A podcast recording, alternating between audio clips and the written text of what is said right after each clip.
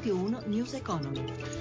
17.32, buon pomeriggio e ben trovati da Luigi Massi, borse europee, caute, Milano la migliore, ci torniamo tra poco per la chiusura in diretta di Piazza Affari, intanto parliamo dell'economia cinese, continua a crescere a un ritmo sempre più rapido il debito pubblico del colosso asiatico, il prodotto interno lordo invece aumenta alla stessa velocità del 2009, sentiamo Giuseppe Di Marco. Il 237% del PIL, il debito della Cina ha raggiunto un livello simile a quello delle economie mature, come quelle degli Stati Uniti e dell'Eurozona, e molto distante da quello delle economie emergenti emergenti. A preoccupare la velocità con la quale il debito è aumentato. Nel 2007 era pari al 148% del PIL. Allo stesso tempo sembra essersi consolidato il rallentamento della crescita.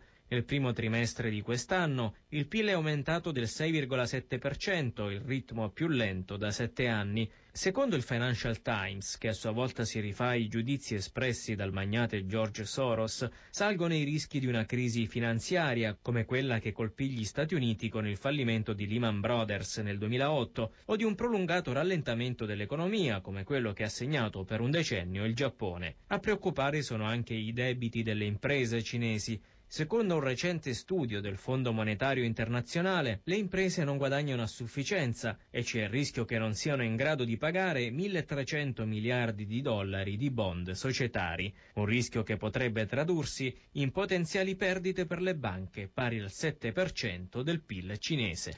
17.34 cambiamo argomento, trema l'industria del trasporto con il moltiplicarsi delle azioni volte a ripristinare i controlli alle frontiere all'interno dell'Europa, preoccupa soprattutto il confine tra tra Italia e Austria con barriere doganali riallestite sul Brennero che verranno estese anche al Gottardo. Le ripercussioni economiche potrebbero essere molto pesanti, sostiene al microfono di Anna Trebbi il presidente di Federtrasporto Alberto Brandani. Gli effetti economici sono molto rilevanti, basti per tutti la quantificazione che ha fatto lo stesso presidente Juncker. Si immagina un danno per l'Europa di un miliardo e mezzo annuo di euro ma Pepa più specialistici hanno due tabelle disastrose, un danno oscillante tra i 5 e i 18 miliardi di euro sull'intera economia. Sarà solo il rischio Schengen la sfida del 2016? Non solo il rischio Schengen, ma anche un progetto integrale ed integrato nei confronti delle ondate migratorie. I dati che sono usciti oggi parlano di una frenata del commercio estero. Questo quanto incide sui trasporti? Ne risente il prodotto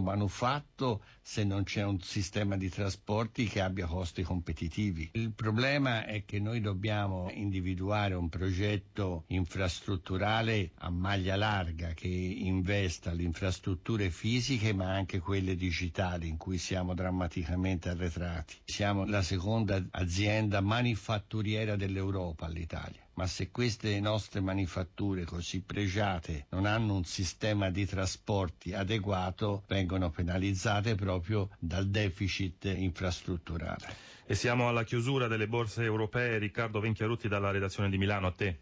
Andamento incerto di Wall Street non cambia il corso della giornata per i mercati europei che, con, che, è stato contrastato l'andamento nell'attesa delle indicazioni di politica monetaria della Federal Reserve. Fa eccezione Milano che ha rimbalzato dell'1,45%, Londra più 0,38%, Francoforte meno 0,34, Parigi meno 0,28, si diceva dell'andamento incerto di Wall Street col Dow Jones a meno 0,08, il Nasdaq a meno 0,20%. A Piazza Fari in evidenza i bancari con Ubibanca che sfiora il rialzo del 5%, Montepaschi più 6%, Unicredit più 5%. Lo spread è a 123 punti base, cambio euro-dollaro, quota 1,13. Da Milano è tutto, linea Roma. 17.36, grazie anche a Riccardo Venchiarutti. News Economy a cura di Roberto Pippan torna domani alle 11.32. Il podcast lo trovate come sempre all'indirizzo newseconomy.rai.it. In regia Emiliano Trocini e da Luigi Massi buon proseguimento d'ascolto su Rai Radio 1. Radio 1 News Economy.